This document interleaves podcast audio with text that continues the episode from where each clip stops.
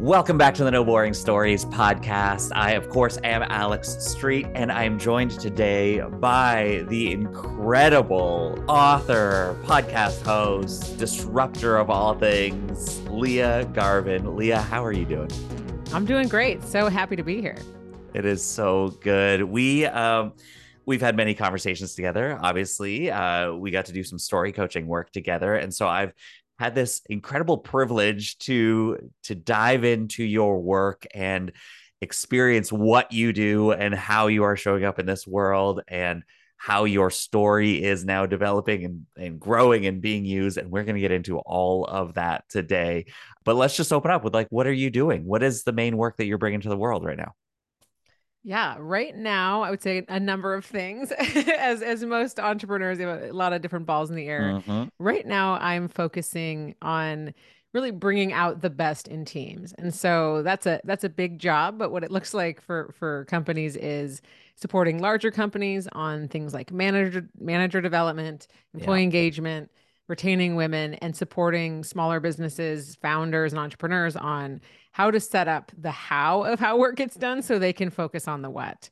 So I partner with um, founders and business owners on mapping out really how the team operations take shape so yeah. that you can grow and scale your teams. The how and the what. So yes. focus on how to do it so they can focus on what they're doing.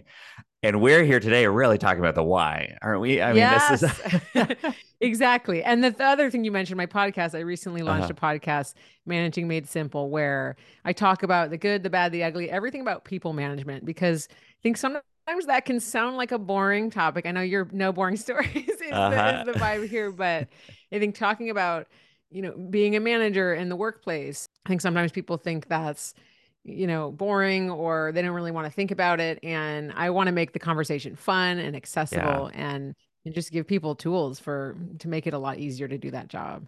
You absolutely do that. I mean, look, I I remember like when we started working together, I got your book Unstuck and started listening to it. And if you get this book, my friends, I highly suggest getting the audiobook because Lia does such an incredible job of narrating it and bringing so much it's just so fun and so funny and you're talking about the entire all this stuff that you're right it's like this is boring stuff this is protocol kind of stuff and you're like bringing so much personality into it so i just want to absolutely highlight just pump your tires there because you've got something really unique and special that you bring when you do step up to the mic that needs to be experienced Thank it's very you. Good.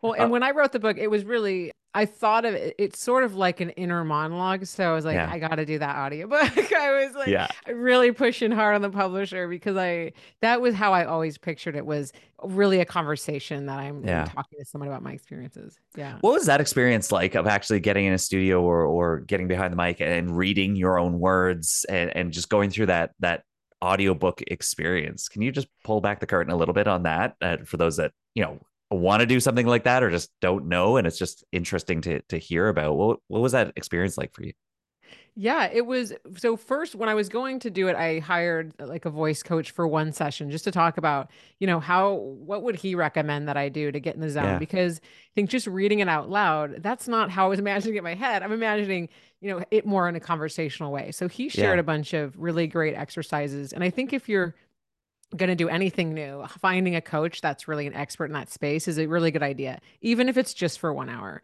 And then when I got to the studio, I was a little bit the book as you talk about it's a little bit silly a little bit sarcastic so it's sort of like a performance and i think yeah. when you are going to read it out loud that can you know knowing there's an engineer on the other side of the wall listening to it i was a little bit giggly and squirmy at first i was like when i was talking about you know the, the different things or making a joke i i kind of yeah you know, felt like I was uh, doing stand up for a minute and that made me a little bit uncomfortable.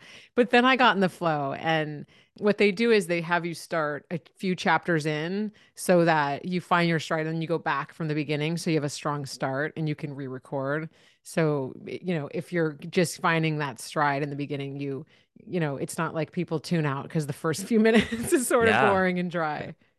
That's brilliant. I love that. That's you get into the the the stuff in the it's almost like again i think of like speaking on stage. It's like yeah by the time you get to the middle like you get to the climax like it's almost thinking of that and ah, it's interesting when I think of that. A lot of people start when they start of like start creating their book or they start creating a talk, they start with this really strong beginning and then get to the end and it's this it's it's not a plane landing it's a plane crash it just sort yeah. of stops abruptly and so yeah. i love that there's sort of a, a plan in place i guess to make sure that at least energy wise you're starting starting the book off with strength yeah and then you carry that carry that all the way through. Yeah. Uh, and super quick fun fact about the studio. So I, the this publisher hadn't done a ton of audiobooks that I worked with. So I was researching studios locally and they found one uh, you know local in uh, Berkeley, California. And I go there and it's at in the bottom floor of this big sort of old house and I meet yeah. the woman that owns it. She rents out the studio space. And we're recording and I, I we take a break. I go to the bathroom and along the hallway to the bathroom are just rows of platinum records. And, and apparently this studio is where destiny's child eh, like started their first recordings and Get beyonce. out. yeah. So once i saw that i had some new like new energy flowing through me some that, beyonce energy. Yeah, yeah. Okay. That makes sense then. Yeah. So that was pretty exciting. I and kind of I guess this woman had, you know, been in the heart of all that in the early 90s and then wow. continues to run out her studio as like freelance. then you walk in with a different swagger. You, oh, yeah. you, you you wore heels the next day. You're like, yeah, I'm coming exactly. in with my queen bee. like, flew my hair around. I was like, it was I was on. Your extensions. Yeah. Okay. I see. this is it. Okay. So and, and let's just come back because you, you you mentioned, you know, the message that you're really trying to get out now is again managing made simple but it's a boring subject. It's a boring experience typically. People don't want to talk about management because yawn. What is it? Why is that boring? And how are you using storytelling specifically to show up and help people navigate that in a not boring way? Yeah well, one thing you're not mentioning here is the simple concept came out of some of our came out of our story coaching. So excellent. I think we talked a lot about these places that teams get stuck. And like you yeah. said, the work that I do is about helping teams work better together, making it easier to get work done. Yeah. And so this arc was, well, where are we at today? If we if the goal is easy, if the goal is simple, what are we at right now? And it's yeah. it's boring or complicated or feels like there's too many um too much bureaucracy or with management i think people think to be a manager to be a good manager i have to do all of these things and change who i am and maybe i'm not really interested in that so mm-hmm. i think the the starting point is recognizing that there are all these beliefs around being a manager or, or things like yeah. i'll just guess at it just talking to people why is it so hard or i'll follow whatever my manager did or you know i don't being a good manager takes a lot of time so identifying where people were stuck i think mm-hmm. my goal was to um, say well what what resonates with people stories as as you talk about mm-hmm. um, getting very concrete and specific tools and strategies and and that's where the simple piece comes in because yeah. i think having my whole career in the corporate world being around establishing team processes and and helping people get their work done that was always about simplifying was always about removing steps it was always about sharing that why you know if you're going to ask someone to track their work in some tool and enter all this these tasks in and they feel like you know well, what are you like you don't trust me or you're micromanaging mm-hmm. no you say the reason why we're entering our work in this system is because I want to make sure that you are getting credit for the work that you're doing so that I know what the capacity is so that I can hire more people to support you, so that I can bring visibility of your work to leadership. So when you yeah. start with some of that why, people are more on board to following whatever you're doing. And so taking that same model with the teams I'm working with, when you talk about, well, where where are people really getting stuck? Where are they getting frustrated? I think a lot of it is, yeah, of course I want to be a great manager. I want to have a great team, but I think all the things I have to do are too complicated and confusing and abstract. So I'll just keep doing what I'm doing. Mm-hmm. So it's like, so the conversation then loses steam or maybe never picks up steam because yeah. it's all stuff that we've heard before or stuff that we've done before was just passed down to us. And let's be honest, everybody's got 87 tips on how to be a best manager and yeah. we've tried 85 of them and we're still doing the same thing. Like they're we just tweaked things to make it look like we're doing something different, but we're doing the same thing. Yeah. And you're like, that's why we're bored. That's right. why we don't want to talk about it.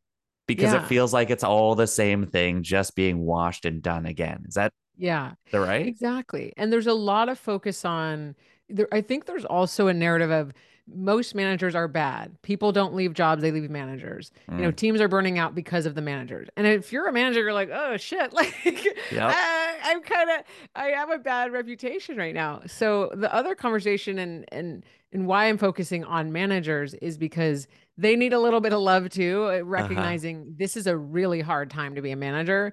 Yeah. Kind of the odds are against you because you're navigating you know, COVID and return to office and hybrid work and distributed teams and all these things. If you're a entrepreneur or small business owner, you're navigating distributed teams, hiring when, you know, there's resource constraints, wanting to retain mm. talent, figuring out when it's the right time to scale. So big and small companies, you know, leaders of, of teams are struggling with a lot of the same issues. And but what we do know is everyone thinks managers suck. And so like, that's it's like, wait, they don't always suck. And we can make them suck a lot less if you say, hey, you have a hard feedback conversation to have with someone. You have to deliver some really disappointing news. Yeah. Let's think about how we're going to approach that. And here's three ways to do that. Very simple strategies that yeah. help people pause and say, okay, I actually can handle this in a better way. So why and why would anybody resist this this format, this story? Why why would somebody not be like, oh, yes, excellent, Lia, come on in, bring bring it on. Three simple ways I'm here for. Why would why would managers, why would large companies, small companies, why would anybody put up their hands and say like, ah, actually, we don't have we don't have space for that. We don't have time for that right now. What what's the what's getting in the way of that?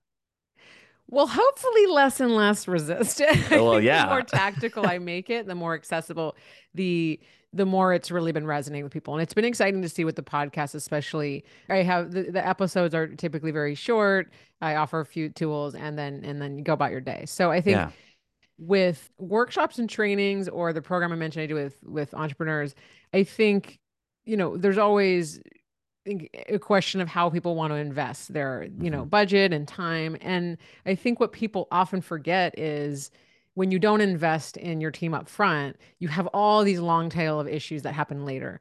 But it's a little bit of that short term versus long term thinking that well it's going okay you know we're getting by so we'll figure this out later when we have you know all this you know we're like flush with budget and everyone's happy and we're like or everyone's leaving and we'll wait but you can often prevent so many issues from happening if you focus on it for example yeah. you know if if we already know people don't leave jobs they leave managers and we said we're going to always proactively invest in making sure managers have the skills they need then you wouldn't have that issue but i think it's i do think it's that short versus long term thinking i also think right now when there is you know recession and cutbacks and this mm. idea of doing more with less investing in the team, there's a disconnect between what that actually looks like.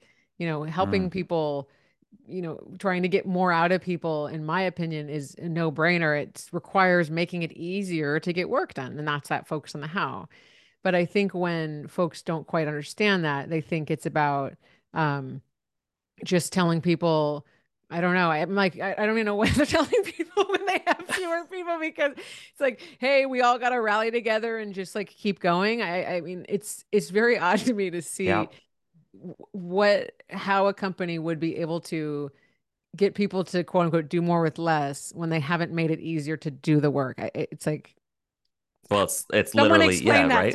It's it's you know. are going to do more because we have yeah. less people here. Exactly. So that that's and then yeah. that's and then it leads to more burnout and and exactly. here you are so if you can step in and help all of this become more simple then you are you are doing good work here lia yeah. like that's that's it right so we're setting this yeah. up so then again it's just like we're complicating things which is which is uh, keeping conversations from happening yeah which is ultimately hurting people exactly Exactly. I mean, take it if you have a if you're a business owner with a team of four people and you're trying to keep it really lean and you realize, well, to be able to grow, we we we need everyone to be yeah, doubling down, working a little bit more. Mhm. And then we end up realizing we're the bottleneck around decisions. We haven't been that clear on communicating the vision. Everyone's tracking their work on post-its. You know, like you have Yeah. all these different Yeah. things that you really can't Don't call me out on the post-its thing You know- here. I've got them all over my office. Don't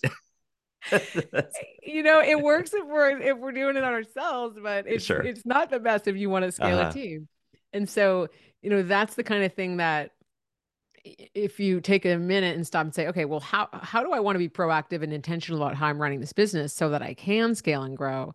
This can be a very simple exercise of Mm. so I sit down with business owners and map out, you know, six aspects of a, an effective team, things like we talk about work tracking, how you make decisions, um, how you set expectations, things like that, so that they get out from their head all the things they already know and take for granted, but our teams don't always know. And then when our team is bought into the vision and knows what success looks like and knows when they should make a decision versus, you know, have the manager make it, yeah. they can move a lot faster. So, okay, you're obviously skilled at this. You're obviously leading conversations. You have this message that is getting out into the world. Where does it come from? I mean, here you are really doubling down, leaning into this idea of simplicity and helping people focus on that. Why? What what's the journey for you? You know, let's go back in the story. Where does that begin for you? Has it always been about simplicity? Bring me in on your journey a bit. Yeah. So when I think back, I I always really loved working in teams, and I remember, you know, in school projects and Yeah. in you know early in the workplace, I loved sort of helping people figure out how to get things done collaboratively. Yeah. And when I started doing this more, I think in in the corporate world or in larger companies, it just eh, I started to see that the same issues kept happening. You know, people weren't clear on really what expectations were, or p- two people were kind of doing the same thing, and that caused some tension, or, you know, decisions weren't communicated like down the chain. We weren't really sure if something was approved or whatever. And I kept seeing the same things. And ironically, because my job literally was to, you know, drive team operations and help work get done, it was directly affecting me. All these, Right. all these things that were going wrong Uh-huh. we're, we're like, well, I can't figure out a process for this if you haven't told anybody what the work is. You know, there's, and I kept, so I was sort of had this front row seat to all the organizational inefficiencies that were happening. So okay, but wait, wait. yeah. Come back to come back to high school for just a minute Yeah. here, where where you're like, I loved like sitting around with teams or whatever. Like, was it? Do you remember? Like, were you the one taking charge? You're like, fine, I'll do the extra work because Joe was high last night instead of doing his part, so I'll I'll take that on myself. Like, was that your role, or were you sitting back and being like, someone else take this, and I'll just sit here and be frustrated? What what did you look like in those roles that you did love and enjoy? No, I think you hit the nail on the head. I was in the front, like, okay, like I'll take it Fine, on, I'll do it. kind of delegate, like, hey, let's divide and conquer. But yeah, there's always that kid that did all Uh-huh. the extra work when Joe didn't show up. So yeah. yeah, Okay. So Yeah. then that continues. And then you, what, just naturally then look for jobs and careers where it's like, ooh, how can I get into a career where I can continue to lead teams because this is the thing? You know, that doesn't sound like a natural sort of progression for a lot of high schoolers to think about. I need to lead more teams. That's more of a, of a how you do the thing that like why you you are here and so I, I wonder what was that journey from doing that that thing that we all had to do to then finding yourself in a career where you are leading teams coaching teams managing teams in in that setting how did that what's the bridge there Well, it's funny because as you said that, I had a kind of aha moment that we didn't even come across in our story. Of brilliant that sort of picking up the extra slack that ended up being quite quite a theme across my career. ah okay right? This- okay and and I'm wondering if a lot of I think I I got into a rhythm of doing a lot of things because you know I was good at them. I've dug into Yeah. Enneagram as a as a three achiever, Mhm. and you know, hey, I know you know here's what the steps are. I will follow them. I here's how to accomplish a goal. And so I think when uh, only now I've bridged the kind of gap, and I'll come back er- to earlier of Yeah. like how this all fits together with what I do now. But I think as I was, you know, I didn't choose the kind of work I was doing intentionally around Yeah. team dynamics. I think because I liked being working with teams, I said, "Oh, and I'm very organized and I can sort of I can connect the dots and I can think in systems." It, it sort of it fell into that kind of team operations work. But Right. um So you step in looking for where can I achieve? Where can I, you know, where can I do good work in this world? Where can I, you know, meet goals and and move my career forward? And obviously you show up as a leader in I think in any room that you step into. Would that be fair to say? Again, going back to those high yeah. like, yeah, I'll do it. I'll lead. Yeah. And so we see that managers, leaders, people hiring would see that and say, "Ooh, she's got something. She can lead. Oh, what? Just give that to Lia. She'll she'll take that team." Yeah. And then as you started to do that, that grew and developed. Is that Yeah, exactly. a and then I there? started to see, yeah, that, you know, this, the, a way in which I could bring awareness of interpersonal dynamics as a Mm-hmm. priority, of inclusion, of, of ensuring people feel seen and understand, you know, the work yeah, by building that into the how of, well, you know, this has to be in, integrated into a process for it to Yeah. actually be meaningful. It, w- it then became something that I sought out these kind of jobs, but I think you're right. I, I would say, yeah, I mean, just being candid, moving into working in tech, I, I just knew that was a good kind of job to have. I, that's why I took the first job in tech. I had absolutely. you know because i was not an engineer i was not didn't have a technical background so that's kind of the one of the types of jobs that's available if you're not in that engineering space it's it's Yeah. about well there's engineers and designers and product people focusing on the what and the strategy and i was really good at well okay how are we going to get this done well it's not just about making a schedule it's not just about you know task tracking it's people have to really be bought in and understand and that's where the why comes back in Yeah. but the why isn't just because we love this company what do you mean and then we, we Mhm. want this product it's why my why at, at my level of like i understand when i do this job this is why it matters like in my sort of own world regardless of what the vision for the company is That is so significant, isn't it? I mean, we've Mhm. got these humans here that Yeah. come around a, a table to talk about any new design, any new development, an app that we're working on, whatever it might be, specifically in the sector that you were yeah working in. And these humans are here for a reason. And they stick around for a reason. Is it a paycheck? Maybe. But they're getting a paycheck here for a reason. So what if Yeah. if we can help uncover that individual why? That might just be the thing that we can call out and we can band together around and we can really create a dynamic team around, right? yeah exactly. So how did that show up for you? Like at what point do, did you start to realize, oh, this is why I care. This is why I really invest in this. This is why I want to focus on making things more simple for people, you know, more Yeah. clear. Where did that show up for you? So I, the first, I think, thinking back, that I joined. I was on the Hololens team, which was at Microsoft working on the first augmented reality headset, and Mhm. I joined the design team, and they had been working on this, I think, for a number of years, kind of as a behind the scenes project. It hadn't been announced yet, and the design team, there was a perception when I joined that they were just kind of working on whatever. There wasn't a lot of process. The engineering team didn't know what they were working on.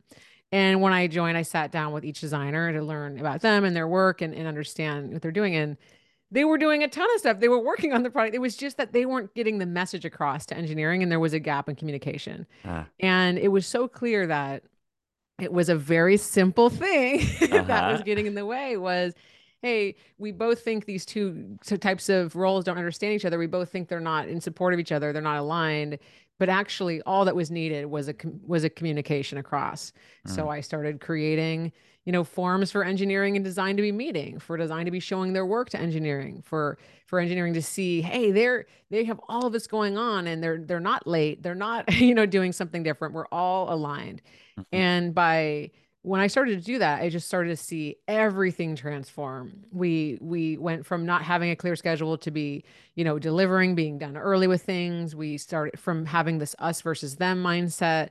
We people were having lunch together. We were, you know, we were there working really collaboratively.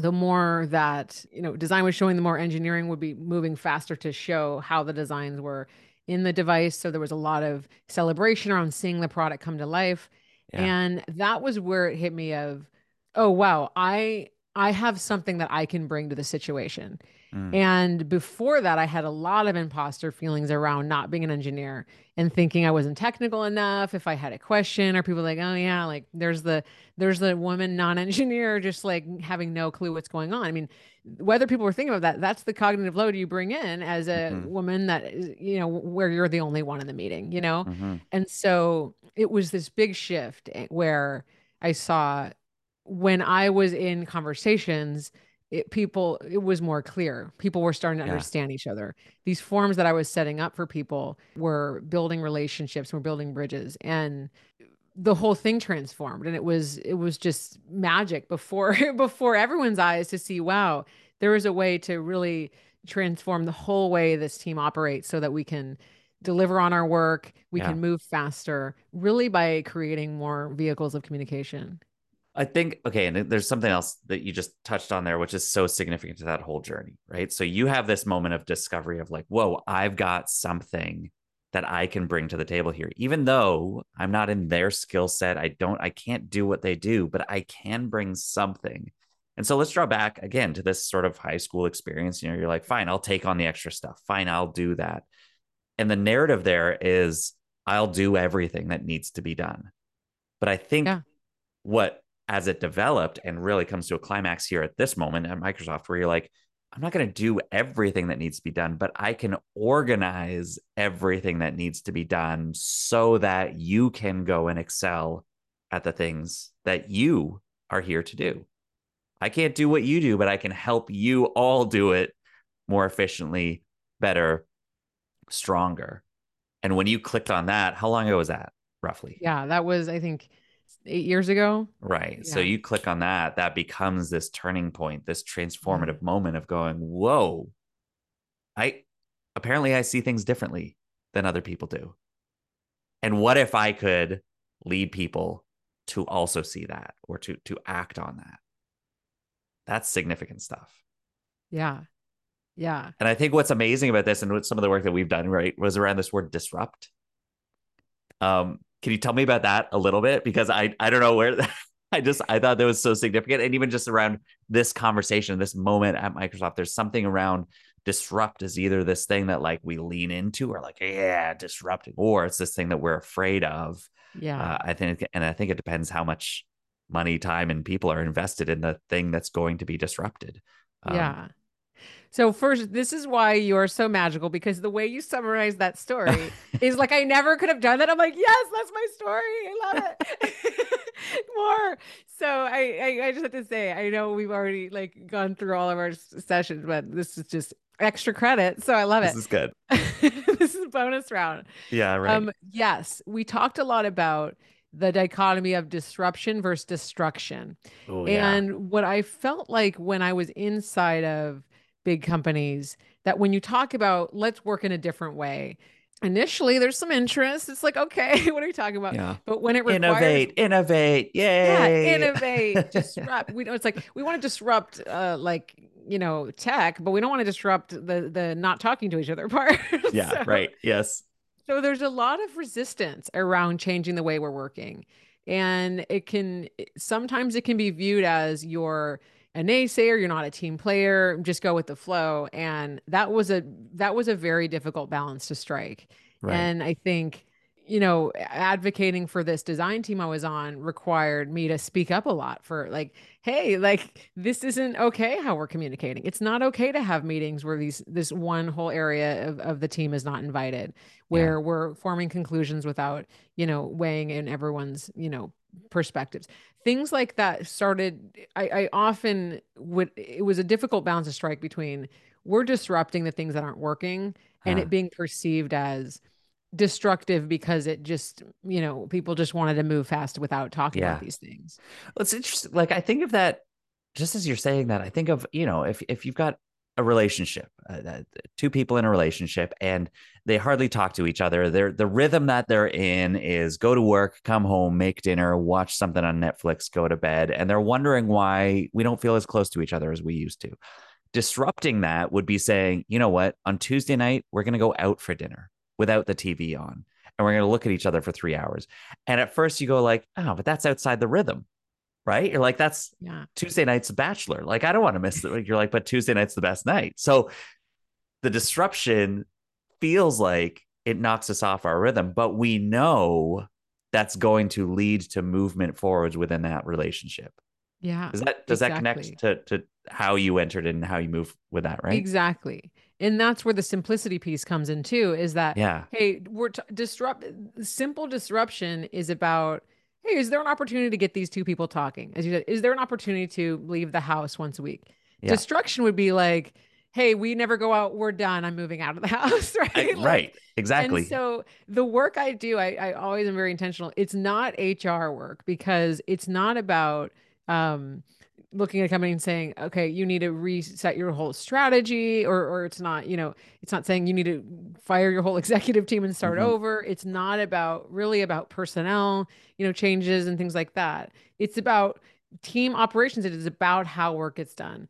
And mm-hmm. that's why I work directly with often with and and I think HR often is very supportive and excited about this kind of work. But but my lens is not HR because I think it's really in this skill that I built up over the years that I used to think like, you know, why do I do this kind of job again and again? But it was actually this thing of, well, how do you get work done and figuring out what processes you need and tools in place to make that easier. Yeah. That's a very different function than an HR yeah. function. Yeah.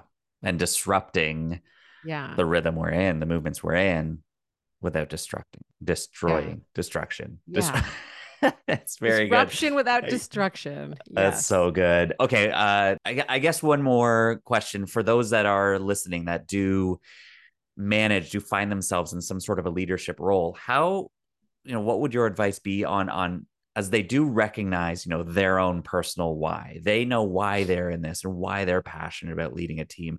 What are some good tips that you see? Some maybe some some methods they could use to start to instill that same why that passion, that that discovery within the team that they're leading, within that group. Uh, essentially, how can managers use storytelling to their advantage? Yeah.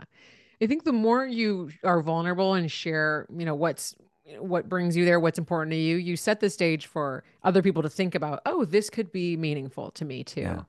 And so I think when when I've heard managers share their stories around why you know why they're there what gets them out of bed every day why whatever the product or service or you know business we're about is meaningful to them we we start to already be able to see that you know it's we're all just more than a cog in a machine or you know i think especially for founders and and entrepreneurs sharing the story of who they hope to support and transform and and and make their lives better that's going to show us wow like i have a role in this too and I remember a leader I worked with uh, in, in another team working on augmented reality or virtual reality. They they shared about their sister-in-law who I think had an accident. She became paralyzed. She couldn't travel, and him working on VR was able to bring places that she'd never be able to see to her. And that kind of story showed us we all had power in being able to create that for someone that mm. needs that.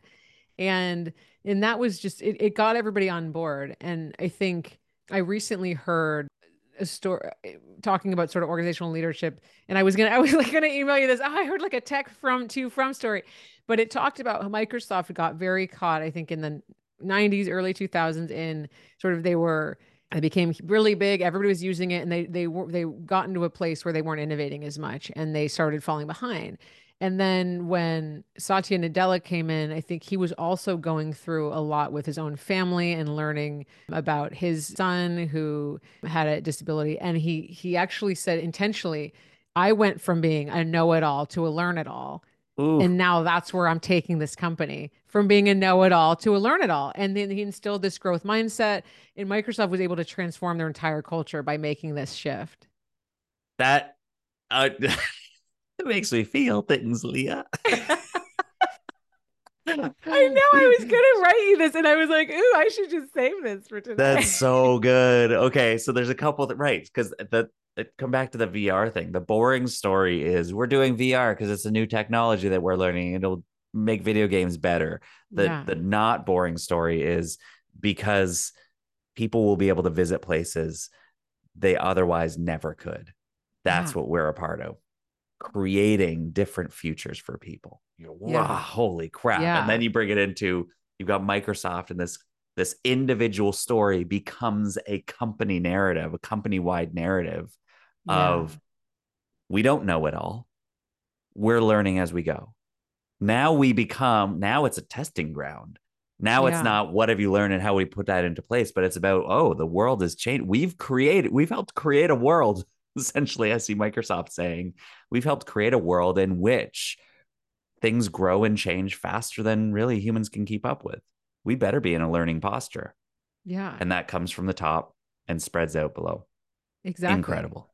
Exactly. And so the more leaders can do this, I know that oftentimes I think it's left to marketing teams to sort of package yeah. up the stories at the end, especially in bigger companies. Mm-hmm. And I remember um, there was a, a team member that I worked with at Google who they were working on something with Google Lens and language translation who, you know, he he brought a story in around, you know, being able to share that with someone in India who could not you know, they couldn't read their son's report card. And that was the story. And that drove the whole team that they were able mm-hmm. to create this technology that could translate something so this mom could finally be able to have a conversation uh, with her son about school or with the teachers.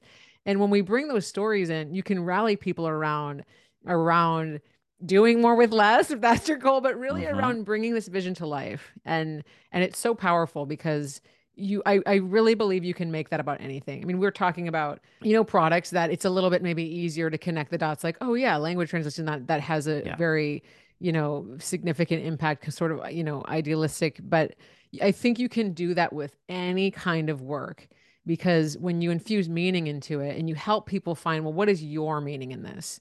You know, you if you work at a restaurant waiting tables and you find meaning in helping someone just take a break or have a you know have a good day enjoy a meal have a celebration. And mm-hmm. that's what the why is for you. Then you found it. So I, I don't think it's only reserved for you know billion dollar trillion dollar businesses that have all of these resources.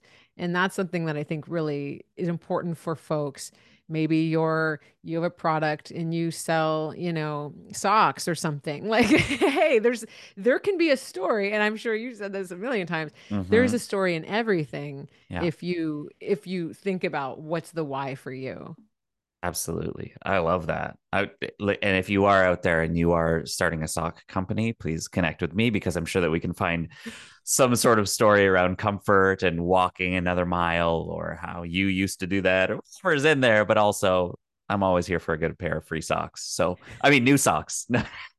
new socks. Yeah. new socks. Uh, Lia, this is such a treat. I knew that we would just have great banter back and forth and get some really gold nuggets in here. You have not disappointed on that front. I so thank you for sharing your perspective, your absolute breadth of wisdom and knowledge and experience in all of this, and learning a couple of new things along the way about yourself. This is uh, going to be really, really valuable for my audience and anybody out there listening. As as people want to connect with you more, they want to listen to you, uh, helping make help making managing made simple. Uh, where can they find you? What is best ways to connect with you? Yeah. Well, thank you so much for having me on the show. And like I said, I got I got some bonus coaching for my story, so I love it. And yeah, to connect, check out my podcast, Managing Made Simple. It's on Apple Podcasts, Google, Spotify. Connect with me on Instagram at lia.garvin or my website, liagarvin.com. And on my websites where you can learn about my programs for teams. I mentioned manager development, employee engagement, retaining women, or this program where I support founders and entrepreneurs and small business owners on mapping out that how, creating an operating manual for your business. Yeah. Brilliant. Fantastic. It's such a joy, and I'm so thankful to have you here. Thank you so much.